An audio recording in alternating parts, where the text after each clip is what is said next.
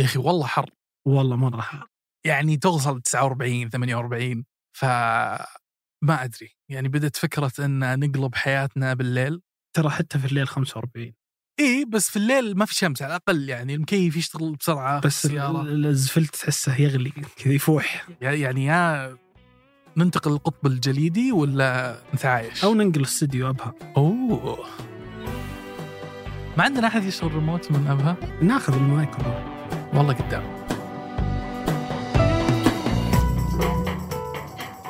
هذا بودكاست الفجر من ثمانية. بودكاست فجر كل يوم نسرد لكم فيه سياق الأخبار اللي تهمكم. معكم أنا فهد البراك. وأنا إبراهيم القرعاوي.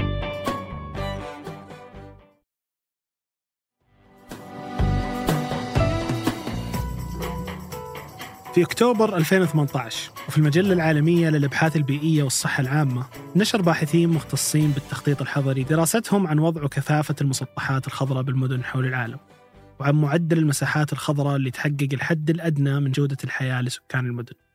واللي لقوه ان على الأقل تحتاج المدينة توفر 9 متر مربع من المساحات الخضراء لكل ساكن أما المعدل المثالي فهو 50 متر مربع. وحول العالم وصلت مدن مثل فيينا لمعدل 95 متر مربع وأمستردام بأكثر من 50 متر مربع. أما في السعودية فمجموع المساحات الخضراء في المملكة لو تقسم على عدد السكان بيكون المعدل في حدود 6 متر مربع. أما في الرياض فالمعدل في 2019 كان 1.7 متر مربع بس. ومن أثار هالشيء أن بمقياس تلوث الهواء السعودية ترتيبها ال 15 في العالم وفي الجفاف السعودية بالترتيب ال 64 ومن بين 17 دولة تواجه أزمة مياه حول العالم السعودية مع كل دول الخليج ضمن هذه القائمة.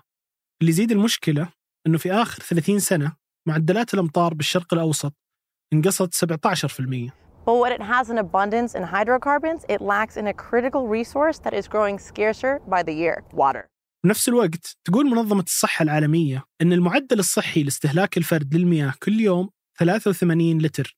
والسعودية بالترتيب الثالث على العالم باستهلاك كل فرد لأكثر من 250 لتر في اليوم. ومع هالطلب العالي على المياه وإن ما في أي أنهار ممكن تساعد بسد الاحتياج وإن حتى مياه الأمطار اللي تتجمع بالأودية والبحيرات أو داخل الأرض كمياه جوفية ما تغطي إلا أقل من نصف الاحتياج. استثمرت السعودية بمشاريع تحلية مياه البحر اللي وصلت عدد محطات التحلية ل 33 محطة.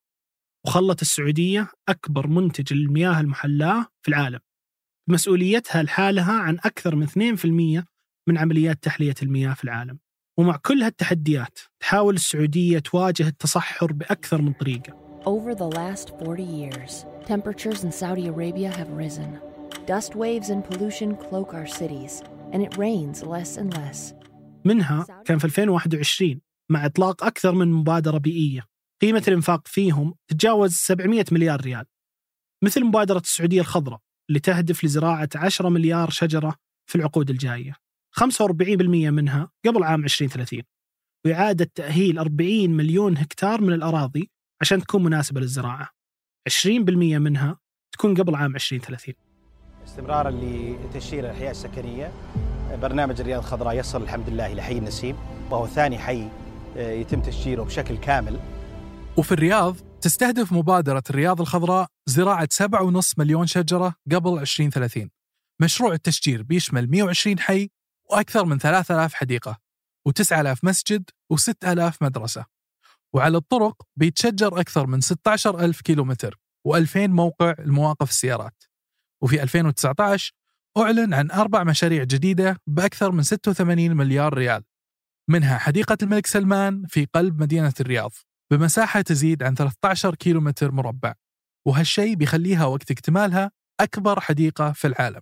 وبتساعد كل هالمشاريع برفع معدل المساحات الخضراء للفرد اللي قلنا في البداية أنه في حدود 1.7 متر مربع بالرياض لأكثر من 28 متر مربع واللي هو أعلى بثلاث مرات من الحد الأدنى عند 9 متر مربع.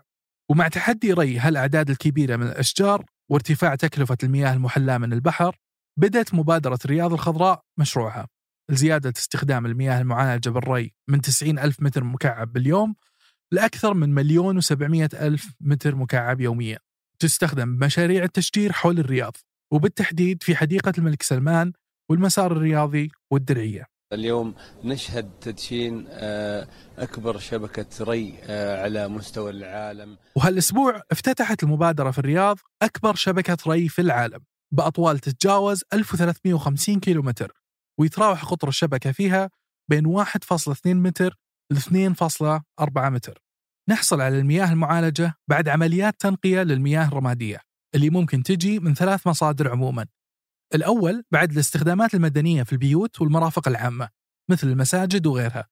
والثاني بعد استخدام المياه بالصناعة اللي تضيف لها خلال عملياتها شوائب ومركبات كيميائية.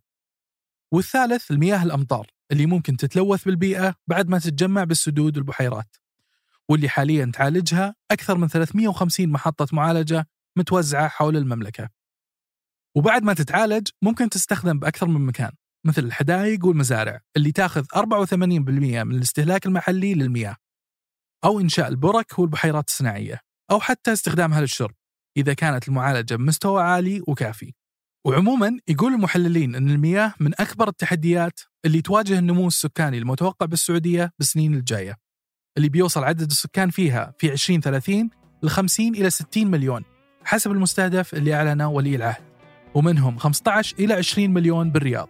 وإن تطوير مثل هالشبكة بيساعد بتغطية جزء كبير من الاحتياج اللي بيرتفع مع ارتفاع عدد السكان.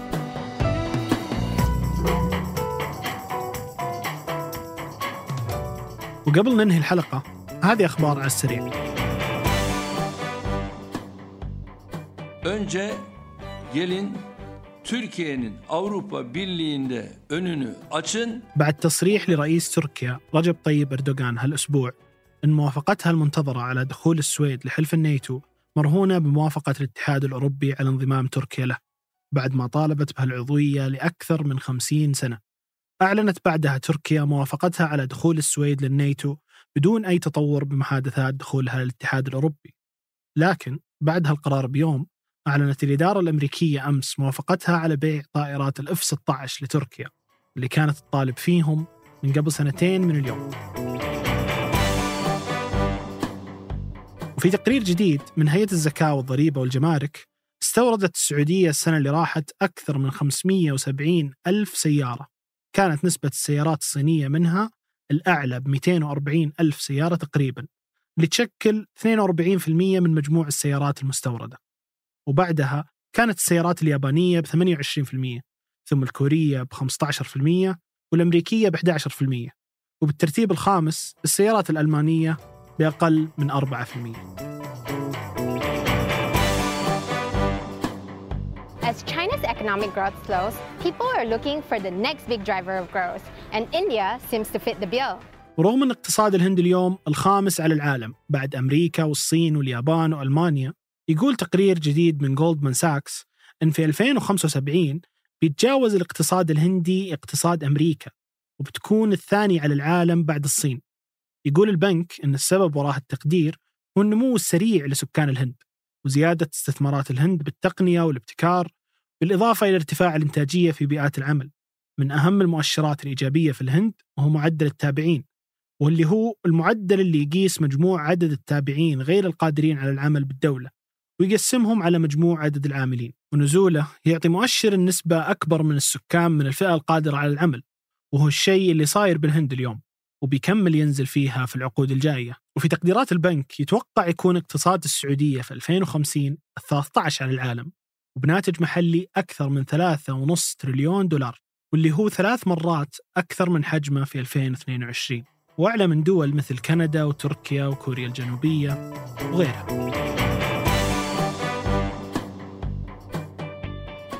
يسرني اليوم أن أكون متواجدا معكم لإطلاق أحد أهم مشاريع الرياضة.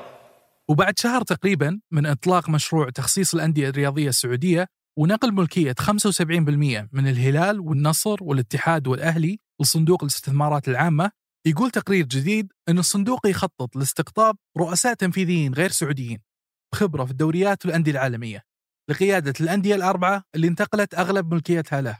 وحسب مشروع التخصيص اللي أعلن عنه الشهر اللي راح بيكون لكل نادي مجلس إدارة مكون من سبع أعضاء.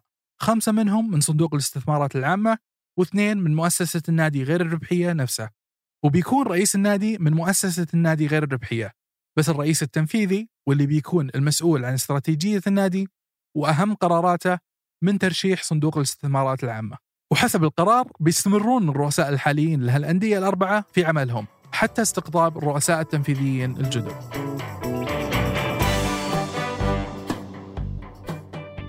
وفي جلسة مجلس الوزراء أمس وافق المجلس على نظام المساهمات العقارية واللي هو أول نظام رسمي يصدر لتنظيم نشاط المساهمات العقارية. وحسب الأمين العام للجنة المساهمات العقارية بيساعد النظام بالحد من تعثر المساهمات وبيحمي حقوق كل الأطراف وبيحقق النظام هالهدف بأكثر من طريقة منها اشتراط ترخيص وموافقة من الهيئة العامة للعقار وهيئة السوق المالية قبل طرح أي مساهمة. وأن الأرض اللي بتتسوى عليها المساهمة تكون مملوكة بصك شرعي وساري المفعول وتكون فيه موافقة جاهزة على تخطيط الأرض وتطويرها من الجهة المسؤولة. وأكثر من اشتراط ثاني مثل وجود محاسب قانوني واستشاري هندسي لكل مساهمة. وأن أصول المساهمة ما تنباع إلا بعد تقييمها من مقيمين معتمدين. وحسب لجنة المساهمات العقارية بيساعد هالنظام تطوير الفرص وخلق فرص استثمارية أكثر بهالنشاط. أنتج وراجع هذه الحلقة عمر العمران وقدمتها أنا إبراهيم القرعاوي وأنا فهد البراك. وحررها يوسف إبراهيم. نشوفكم بكرة الفجر.